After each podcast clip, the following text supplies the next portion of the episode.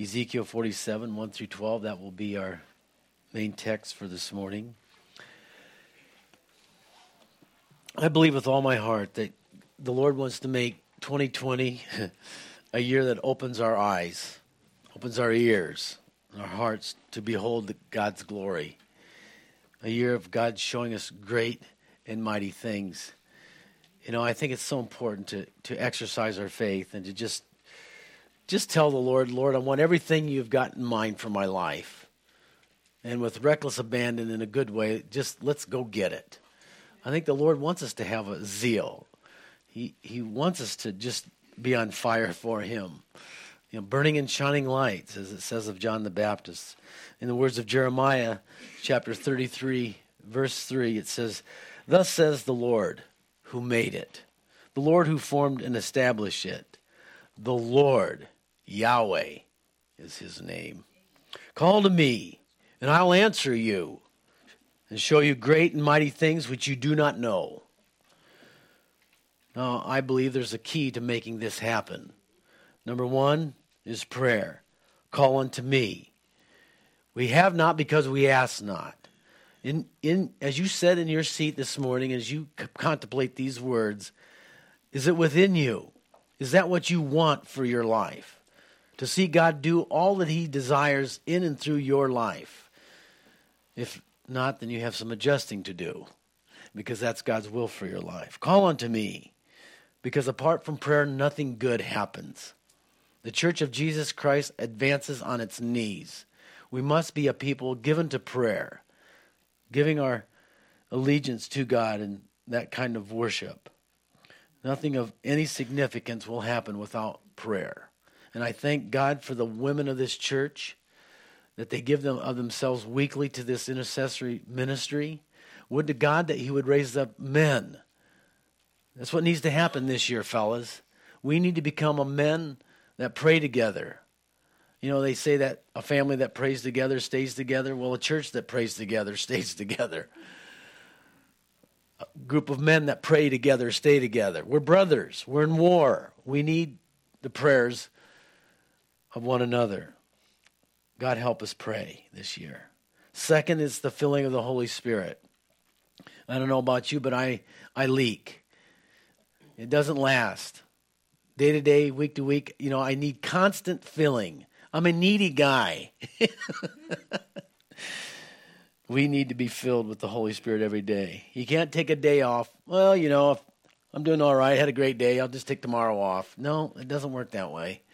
Every day someone prayed, you know, that fresh manna, that fresh filling every day.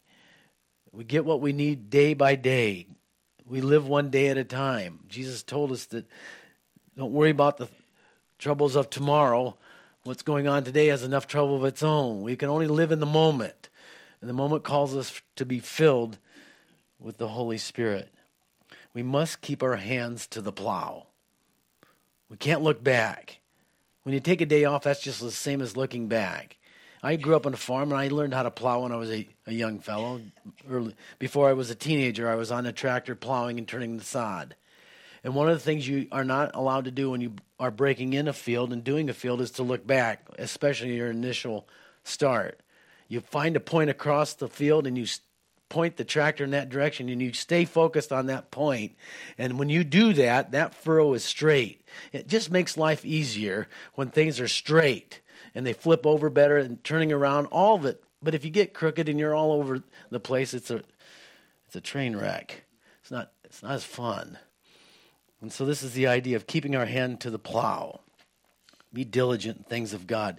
As we talked about last week, our spiritual lives are the most important thing in our being, in our existence, to maintain our spiritual life before God.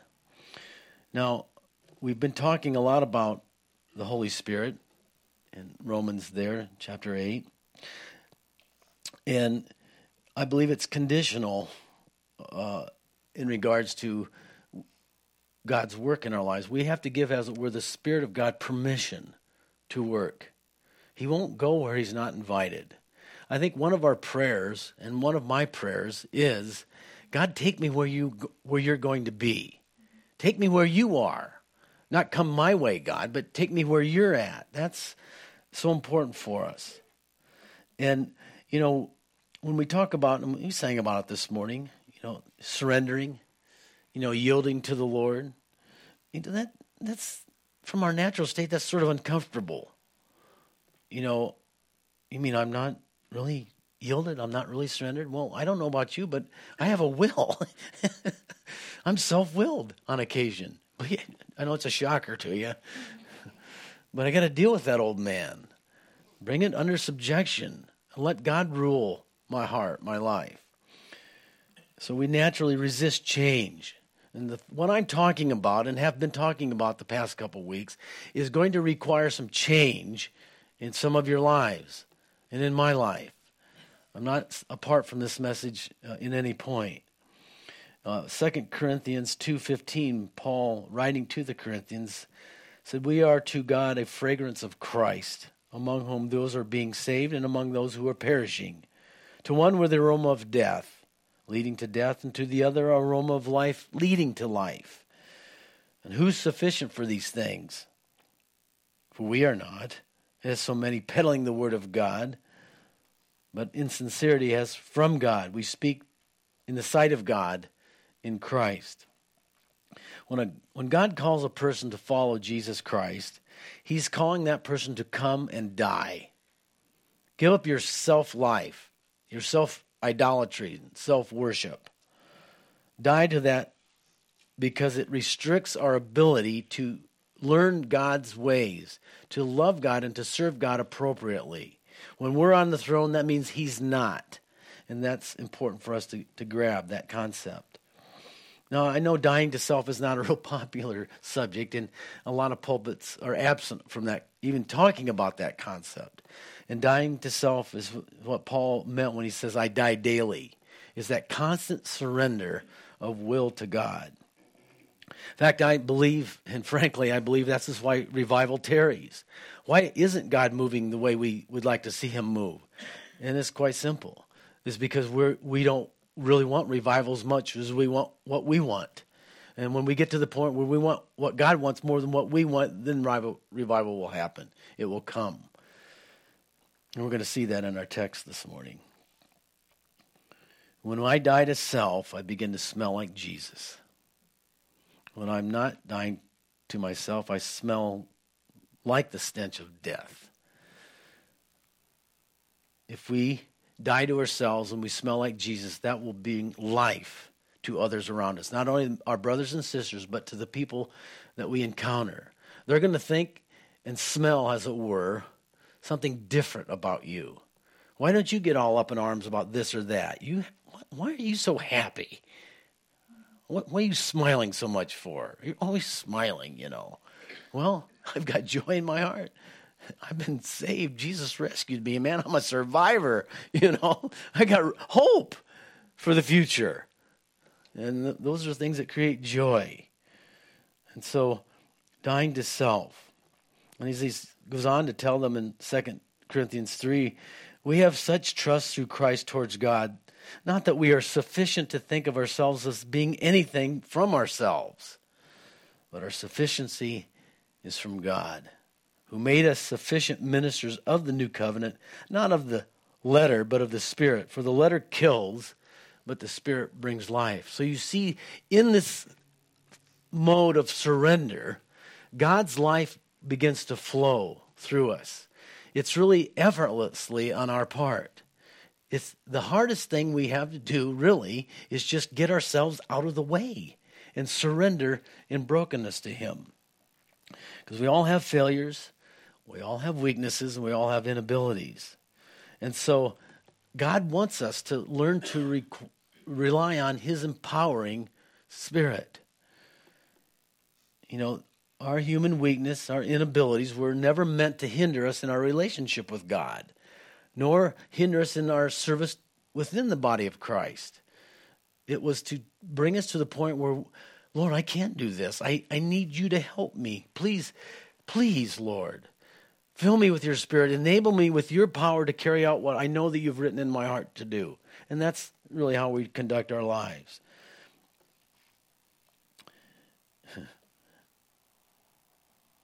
We read this last week. You know, creation has been subjected to vanity. We've been subjected to this weakness. We didn't sign up for it. Oh, hey, I want to be part of that group that suffers vanity, weakness, and miserable sufferings regularly.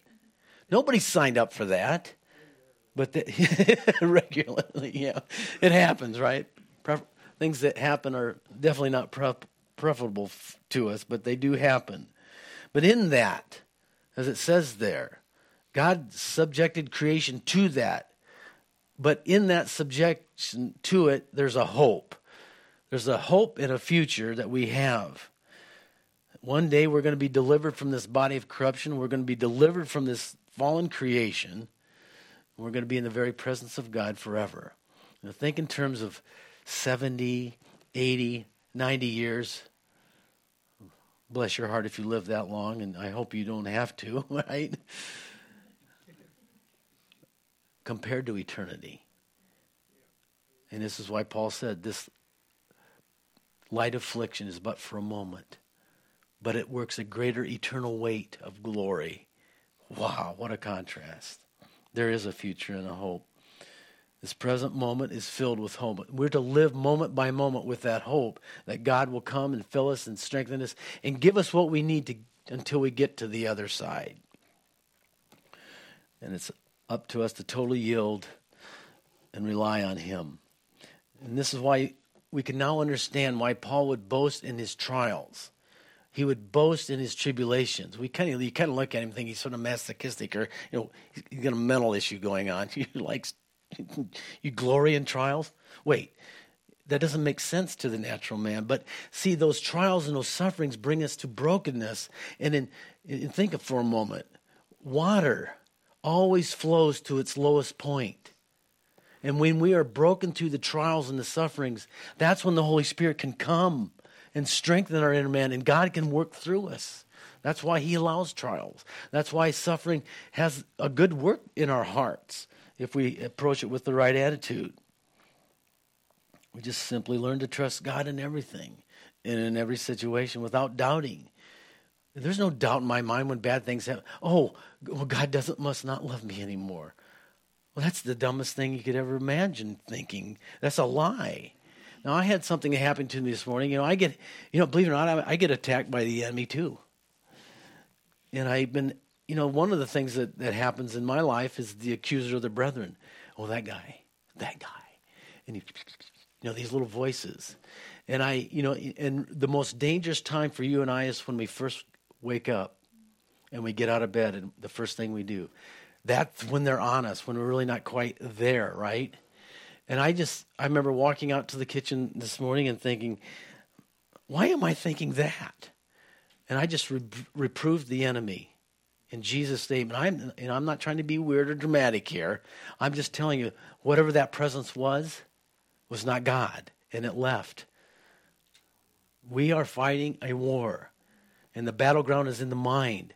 And we must take captive every thought, bring ourselves into the obedience to the truth. We're in war, and the first casualty of war is always truth. We need to discern the lies, it's so important.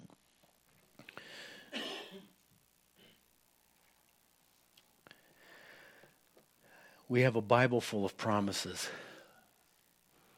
God has given us so many great and precious promises that we need to embrace them. It is impossible for God to lie. We must hold on to what God has said to us. I love what E.M. Bounds says in regard to the promises in Scripture. Quote, the promises of God are his golden fruit to be plucked by the hand of prayer. Promises are God's incorruptible seed to be sown and tilled by prayer. Prayer and the promises are interdependent. The promise inspires, energizes prayer, but prayer locates the promise and gives it realization and location. The promise is like a blessed rain falling in full showers, but prayer like the pipes which transmit and preserve and direct the rain, localizes, precipitates these promises until they become local, personal, and bless, refresh, and fertilize. Prayer takes hold of the promise that conducts it to its and conducts it to its marvelous ends. It removes the obstacles. It makes a highway for the promise to its glorious fulfillment. And to that I say amen and amen. So we see that God does not work in a vacuum. It is the Word of God and it, believing the promises and embracing them and then praying them into reality.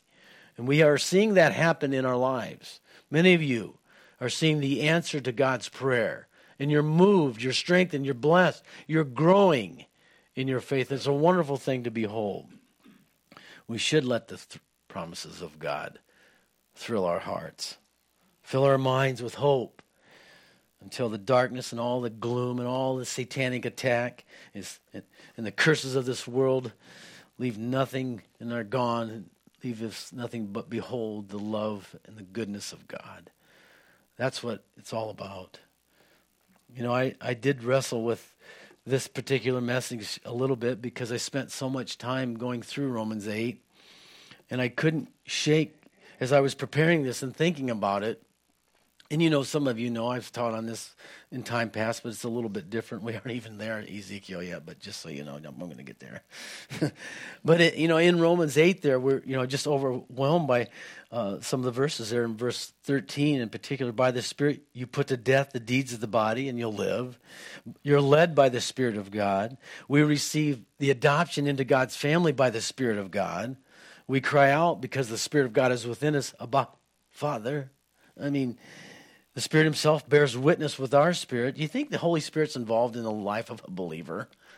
And for those who refuse and do not want to talk about the Holy Spirit, you know, just, you know, come on. Read the scriptures. We have the first fruits of the Spirit in verse 23. And we groan within ourselves because there's some situations we just don't know how to handle. We don't even know how to put words to a prayer. It's just, oh, God. That's a prayer and its unction comes from the Spirit, His presence in our lives. There are many things in our lives that we can't put into words and sort of create audience with God. We just, oh, Lord. And those are prayers. And so in chapter 8, it says the Spirit helps our weaknesses, it makes intercession for us with these groanings that cannot be uttered. We cannot overlook, nor we, should we be overwhelmed in the sense of God's Spirit and His work in our lives at all. Jesus said in John 7:37 that this was be what would happen to those who believed on his name. He's standing there at the Feast of Tabernacles, the fall of the year, and on the seventh day, or the last day, the great day of the feast, Jesus stood and cried out, saying, If anyone thirsts, let him come to me and drink. He who believes in me, as the scripture has said, out of his heart will flow rivers of living water, torrents, not a little trickle. We're talking gush. You ever been in a stream where it's just seriously flowing? It, the, the current will just almost take you down. It's beyond that. This is a torrent. You can't control it. This is what Jesus said would happen to those who believe on his name. Now, so let me explain a little bit of the typology uh, about that. On the seventh day, the priests would circle the altar like seven times, like they circled Jericho, the walls of Jericho, seven times. And they would ascend to this ramp, uh, this altar, uh, with um, a jug of water and then another priest would be carrying a jug of wine. They would ascend, uh, ascend that the, to the altar there, and they would pour out the wine and the water together on the altar. And as they were doing that, and they were raising the picture to get it up as high as they could before they poured it out, the people would cry out, "Higher, higher!" You know, they would really get into it because the higher, the more joy, reach the height of the joy and experience with God's presence in a person's life. And, and, and so, what was Jesus really thinking about?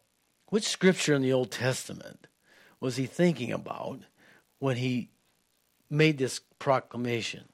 Was he thinking about when Moses smote the rock in Exodus 17 and water gushed out? Or was he thinking of Zechariah 14:8, which we call Zechariah 14:8, and it shall be in that day that living water shall flow from Jerusalem, half of them towards the east sea, eastern sea, and half of them towards the western sea, both in the summer and the winter it shall occur. Well, I I don't really know for sure, but I got a feeling it was that related to this portion of scripture in Ezekiel 47 that we're going to get to. I am going to get there. Just a reminder success in your life hinges upon your personal relationship with God. Success in the Christian's life is simply learning how to yield and harness that old man to the cross and die to it. If you can do that and you can overcome the flesh, you'll experience a deeper walk with God, a more joyful walk, a greater sense of peace in your life. We're all in process, it's a journey. I think as we look through this passage now, if you're there in Ezekiel, uh, I think it illustrates really the work that God wants to do in the life of all who believe on his name. Not just a few, it's not for just leadership, it's not for just Sunday school teachers and deacons. It's for everyone. It's for every member in the body of Christ. Everyone who names the name of Christ should have this overflowing experience with the Holy Spirit. And if your life is not overflowing, you need to ask yourself why. And you might need to have a paradigm shift in your thinking. This is a wake up call. How do you want to how do you want 2020 to end? Do you want to be successful in God's eyes? I do. I want all that God has. And I trust that you do too. But the vision that he's having here is a vision of a future reality. When Jesus comes back and he sets up his kingdom and he sets on his throne in Jerusalem, this is what's going to be happening. Ezekiel is taking on this vision. He's given this vision and led by this heavenly messenger of things that were going to happen in the future. There's going to be water that flows, as we've read there in Zechariah, as well as what we're going to read here, to the east, to the Dead Sea, and then to the west, to the Mediterranean. No, this means there are going to be some serious topographical adjustments with the, the present landscape over there in Israel. But it's going to happen. And so, if you'll turn with me, if you're not there, to Ezekiel 47 and stand, I'll give you a chance to stretch your legs a little bit. I'll read the first 12 verses. Then he brought me back to the door of the temple, and there was water flowing from under the threshold of the temple towards the east. For the front of the temple faced east, and the water was flowing from under the right side of the temple, south of the altar. And he brought me out by way of the north gate and led me around on the outside to the outer gateway that faces east. And there was water running out on the right side. And when the man went out to the east with a line in his hand, he measured 1,000 cubits, and he brought me through the waters, and the water came up to my ankles. And again, he measured 1,000 and brought me through the waters, and the waters came up to my knees. And again, he measured 1,000 and brought me through. The water came up to my waist. And again, he measured 1,000, and it was a river that I could not cross, for the water was too deep. Water in which one must swim, a river that could not be crossed. And he said to me, Son of man, have you seen this? And then he brought me and returned me to the bank of the river. And when I returned along the bank of the river, there were very many trees on one side and in the other. And then he said to me, This water flows towards the eastern region and goes down into the valley and enters the sea. And when it reaches the sea, its waters are healed. It shall be that every living thing that moves wherever the river goes will live. There will be a very great multitude of fish because these waters go from there. They will be healed. Everything will live wherever the river goes. And it shall be that the fishermen will stand by it from Engedi to En Eglaim. And there will be places for spreading their nets, and the fish will be the, of some, some same kinds of the fishes in the great sea, exceeding many. But the swamps and the marshes will not be healed for they will be given over to salt. And along the banks of the river on this side and on that will grow all kinds of trees used for food. Their leaves will not wither, their fruit will not fail, but they will bear fruit every month because their waters flow from the sanctuary. Their fruit will be for food, and their leaves for medicine. You may be seated. Please note these phrases, and they're critical for us in understanding the work of the Holy Spirit in our lives. He brought me back, He brought me out, He brought me around, and He brought me through. There are four kinds of waters that are mentioned in this text there's the flowing water from under the threshold, coming from the altar. There's measured water. There's contained waters and there's healing waters. This is the work of God's Spirit within the life of a believer. Flowing water. If we're going to experience the work of God in our midst, it's because we have placed ourselves in the flow of what God wants to do. And this is what we're talking about when we say surrender. We're getting in the flow of what God wants to do. This is our requirement to put ourselves in a place of blessing in a place where God is, where He can perform and do all that's in His heart for us. And that's, as I said earlier, Lord, take me to where you are. Take, take me to where you're going to be so that I experience what you want me to experience and learn. So, God, you know, make the changes. Help me to rearrange my priorities, change my schedule, whatever it takes to get myself in line with what God's purpose is. Look, we, we need to be able to answer this motto that we have here in the affirmative. I do what I can with what I have where God has placed me. I can say that with confidence. I'm doing the best I can. That is success. Not comparing ourselves to one another, but what I can do, what you can do. God isn't asking you to, to do it all. He's just asking us to do our part. This is important. I love the way Jude puts it. Jude 20 through 24 says, But you, beloved, building yourselves up on your most holy faith, praying in the Holy Spirit, keeping yourselves in the love of God, looking for the mercy of our Lord Jesus Christ unto eternal life.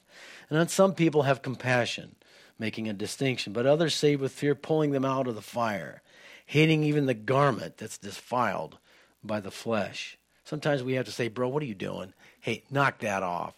You know, that's saving people from trouble. That's the idea there. Now, to him who's able to keep you from stumbling, what a great promise here, and to present you faultless, another great promise, before the presence of his glory with exceeding joy. That's what's en route for those who surrender. You're going to be presented to God with exceeding joy. You're not going to be able to contain the, what's coming out of your heart in the presence of God. It's just beyond words and it's beyond eh, being able to capture. But look at this. One, build yourself up. That's your job. That's, that's how you know you're surrendering. You're building yourself up. Two, you're praying in the Holy Spirit. Three, you're keeping yourselves in the love of God. You're keeping your life in a place where God can bless you. You're not allowing yourself to be defiled. You're not going places that you're not to go. You're not seeing things you're not supposed to see, hearing things you're supposed to, you're not speaking things you're not supposed to speak. You get it.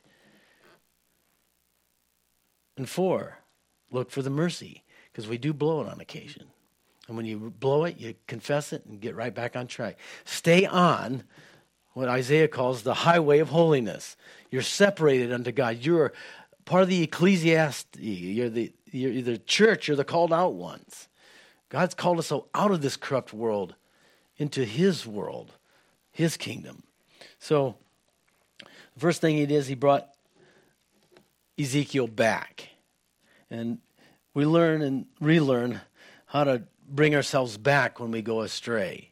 Some of you who may have recently, you know, strayed from the Lord when you're younger or whatever, you know, the Lord has a way of knowing how to bring you back. But this is what repentance is all about, about in our lives. We go back to the our first love. We go back to what we know that we know that we know. And we start building upon what remains, the good that remains. Now, what's wrong with some of us at this point is we're, we don't think sin is sin. We make excuses. The last time I checked, the blood of Christ doesn't cover excuses, it does cover sin. And so I have to be willing to acknowledge my sin. This is wrong. This crosses a line. This isn't what God wants. I'm guilty. Please forgive me. That is when atonement takes place. That's when I'm really back and I can begin to build again. So important that we have the right understanding of what it means to miss the mark. Again, I'm not trying to condemn anyone in that regard. Uh, this is to be an encouragement. God gives us space, He gives us time to work things out in our lives. He knows we're not perfect, but we're striving, we're working, we're not throwing in the towel and giving up because we're, we're frustrated with ourselves. Because only to be frustrated with yourself only really illustrates that you had hope in yourself, that somehow you could do it. And God has to bring us to the point where we confess we can't do it. And then that's when He comes. Like I said, water, the Spirit comes when we're at its, our lowest point. But notice here that the water is flowing out from under the flesh threshold. Now, the threshold is, is what is in a doorway. And we all know who the door is into the kingdom, and that's the Lord Jesus. And what did he do? He sent the Holy Spirit to do this job in each one of us. And when you are a threshold, you get walked on, you get stepped on. You know, the Bible tells us that Jesus is a was a worm and no man. You know, I mean that whole Psalm 22. You ever stepped on a worm? Yeah, it's kind of gross. But they just they don't fight back. They don't try to bite you. They just they just wiggle and squirm in pain, unfortunately. Try not to do that, but that's what happens when we step on a worm. Now, step on a snake. Yeah, that's the old nature, isn't it? You know, to bite you, you know. But the worm is just surrendered. You have the ability to crush me. There's a complete surrender. So it's speaking of humility. If we're going to make any, if we're really going to come back, and, and, and start fresh with the Lord It's because we are willing to humble ourselves in His sight. Call sin sin and stop making excuses. Stop being like Adam. Stop being like Eve. You know, blame the wife, blame the serpent. That whole thing it doesn't work. You gain no ground. God can't work with you until you get real, until I get real. There's no pretension here. It's all out of the sincerity of our hearts. He knows everything anyway, so why why why delay? Submission is, again, the first prerequisite to being filled with the Holy Spirit. And then I think, too, is we need to, you know, when he's talking about coming back, it's, it's aligning ourselves with God's order. God has a, a, an order about everything that he does, and this is critical. Um, Jesus commended the soldiers said, you know, I tell this guy to go and he goes, and this guy come and he comes, and and he understood the chain of command. And I think it's important that we understand that we're, when we submit, we're submitting to God's authority and His order that He's established for us. And, you know, Jesus actually tied that understanding to faith. When we understand God's order and there is that chain of commands, then, that, then faith can work in that environment. But what, what's outside that? What's the uh, antithesis to that? It's rebellion and disorder so you're not willing to come along, you're not willing to, willing to come under, that's rebellion, then, you know, again, God can't work in that environment. So this is part of God bringing us back to the basics.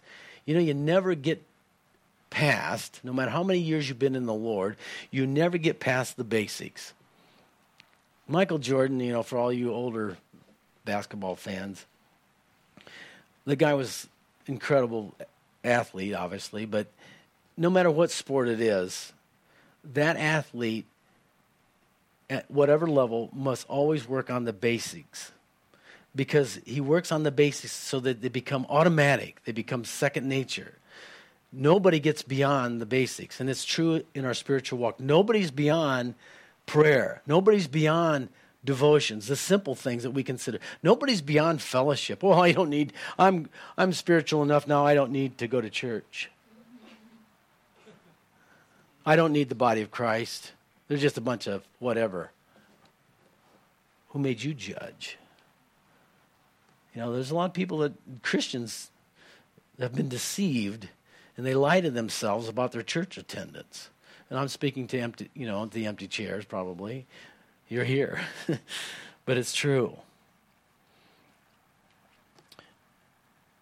From the right side, you know, this is again, the right side is, uh, when we think of Jesus, he's at the right hand, symbol of authority, power, and ability. That's always, you know, so understanding God's established order, 1 Corinthians 11, you have God, Christ, the husband, the wife, the children.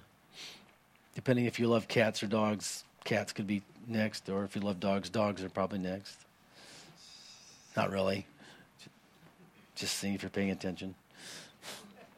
Okay, good. so Jesus is at, is at the right hand. Think about this for a moment. He's at the right hand interceding for you and for me. Man, is he busy.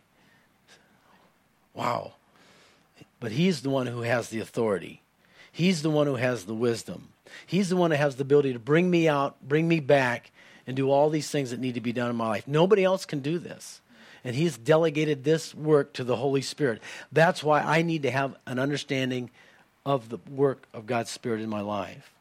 God's work cannot be accomplished by any other means. There's no other way. This is it. Just like salvation could be no other way except Jesus going to the cross, so the sanctification and empowering of the believer cannot happen apart from the work of the Holy Spirit. That is the way it is. We have to adjust ourselves to Him, not He to us. And so that's getting in the flow, the flowing waters. Do you want 2020 to be a year where the Spirit of God is just flowing through your life dynamically? It can be out of your innermost being can gush forth this flowing water, and that's His will. But verse 3 talks about the measured water. So here, you know, the Bible does tell us in Ephesians 4 that there's a measure of Christ's gift. To each one is given grace according to the measure of Christ's gift. It's not going to be the same for everyone. God doesn't have this little cookie cutter, it's not an assembly line. He treats us all individually. And isn't that wonderful? Your gifts, your faith is different than mine, and mine from yours. It's God's you know, just like every snowflake is unique. Every human being is unique. Every call is unique. God is amazing in all these this variety. He's into that. But it's measured waters. It's calculated intervals. God gives us what we can handle along the way. Some people can handle a lot. Some people cannot handle as much. That's okay. You handle with whatever God gives you. It's all bigger than any of us anyway, right? But it's through the water. You must go through the water. You must go through the blood. You must have a natural birth. You must have a supernatural birth. Coming through the water. At first, it's at the ankles. The work of the Holy Spirit is first to affect your walk with God. It's not what I say that really matters. It's what I do that really illustrates where I'm at. Ezekiel was at his ankles, and then he was at his knees. Being filled with the Holy Spirit will affect your prayer life. You'll, you'll find prayer being a joy. You'll find prayer not being, oh, I just got to do this. I got to crank one out here. No.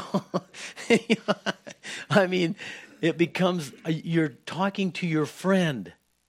Your friend is talking to you. It's a, a wonderful thing.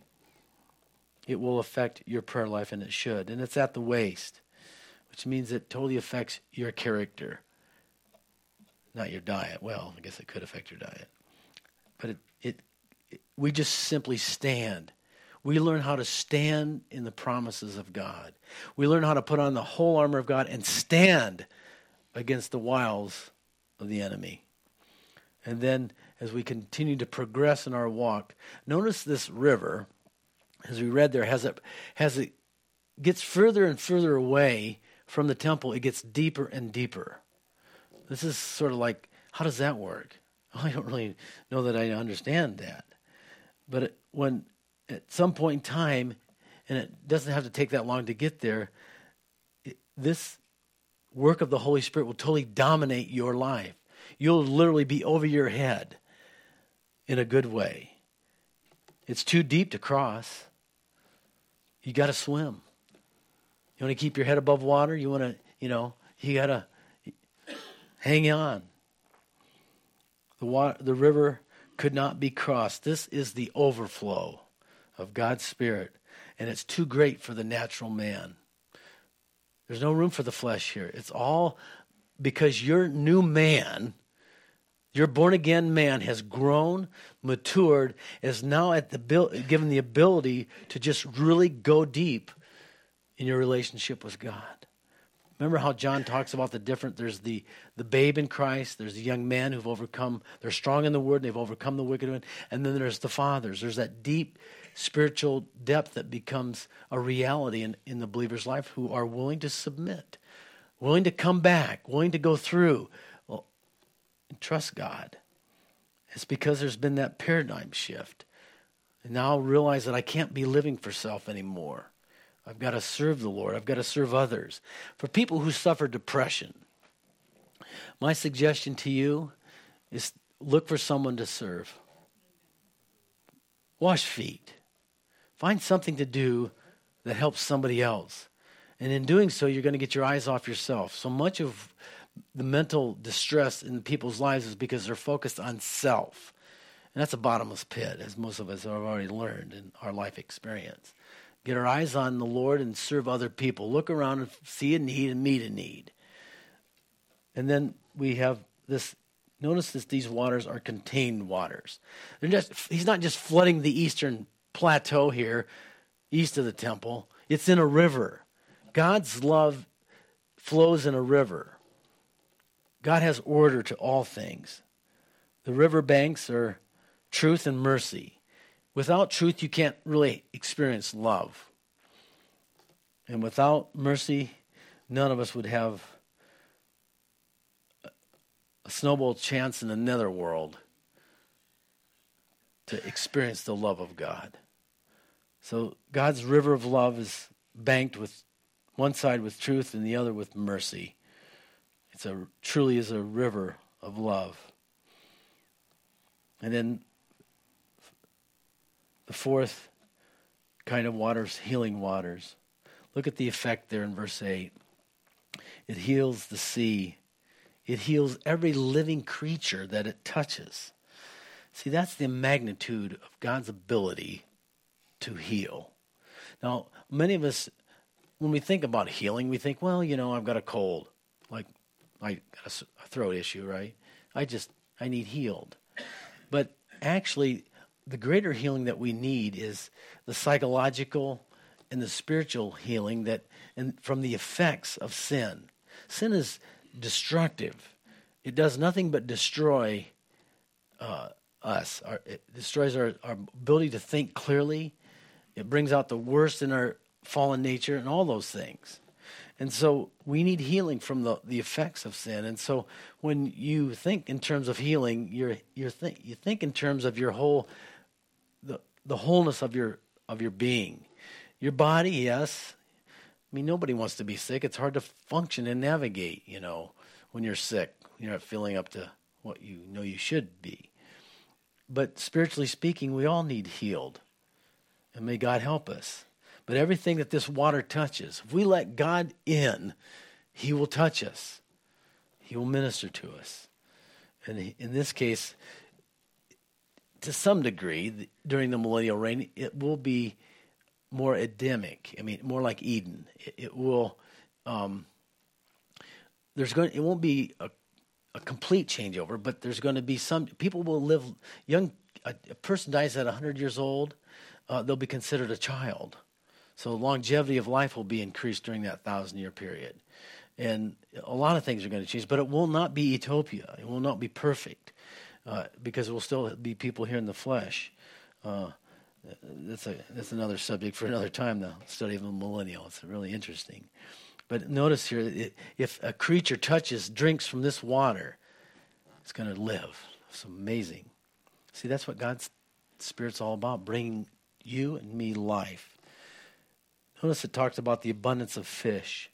if we, I believe this with all my heart, if we will just simply go this route, surrender our lives to this kind of lifestyle, this, this kind of living is beyond comprehension of the amount of people that you will reach for the kingdom of God. It'll beyond beyond count of the people that you encourage in the Lord. Think about how many people you know. Maybe 1500, 2000 people, maybe more. And you have and you interact with them and have interacted with a lot of them over the course of your life. Think how many people are touched by everyone in this room, that the amount of people. You can imagine the impact that God can have when the body of Christ is in obedience to submission to the work of the Holy Spirit. It will be immeasurable, the effect that it can have. There can be a revival. There can be and should be a great awakening on the horizon because we are all submitted, as it were, to the Lord. And I want to finish up here. You know, it's God's will that we all produce fruit. Some of us, we don't know what our giftings are. But if you'll do this and you just keep asking, Lord, show me. Show me what it is that you want me to do. Write it on my heart. Show me. He will. He'll, he's the best teacher there is. There's actually there's I find in Scripture there's a couple different areas that this, this might encourage you. You know, when Jesus called Peter, uh, when he called John, James and John, he called the, those fellows. They're different individuals, but he also called them to, to different kinds of ministries. You know, when when Peter was called, he was casting the net. You know, he's trying to catch something. He's fishing. There are people who, who have the ability to lead and to cast the vision. And and that's that's their thing. They're they're go getters. I mean, Peter was one of those kind of guys. And then there's people like John. James and John, what were they doing when Jesus called them? They were mending the nets. There's people that are really good on interpersonal relationships, and they're they're there to help counsel and encourage. They have pastor's heart. They care about people. They're more about relationship rather than than than action in that regard. And so you don't have to be both, one or the other, but there's just an example that God's going to call you in your own unique, special way, and doesn't have to be like anybody else. It's it's how God is calling you. I love. Um, I love this. In closing here, you know, you, you read this and you realize the marshes were not healed. They were given all over to the salt. And the, you know, what is the marsh? It's, it's simply a, a filtering system. All the, the poisons and things get sort of ca- caught up in there, and it, it, it, you know, it's, it's, it's a transitional property between solid ground and, and the, the water and it's it's useful for that purpose. But nothing grows there. There's nothing there for you. There are people who, who are fine living in the marshland. Don't go there. The truths of God, they don't penetrate that. It's no man's land. No life comes from that. But what does come from what Jesus, or what we've had described to us here, is the abundant life that Jesus wants us to have. So we're going to close here with an opportunity for if you want prayer, if you want 2020 to be different than your past, you can come forward here. The guys are going to be on the left and the right up here. If you're in the back and you want to come out, be prayed for, you're welcome to do that. We're going to take a few moments to pray. If you're you're doing well, if you want to come and lead us in some songs, the worship team can come up now and we'll spend some our last few moments here praying, worshiping. If you want to be prayed for, uh, we've got a, some guys up here. We've got if you need healing, we have some oil. We'd like to anoint you and pray the prayer of faith that God would heal. I think I might line up for that one. Um, Uh, so let's just enjoy the, the presence of the Lord here and, and simply just open our hearts to receive. Let me pray. Father, now as we turn this part over to the work of your Spirit personally, we ask that you would put the nudge in each heart of how we're to respond to what we've been challenged with here, Lord. We want to be all that you've intended us to be. In Jesus' name, amen.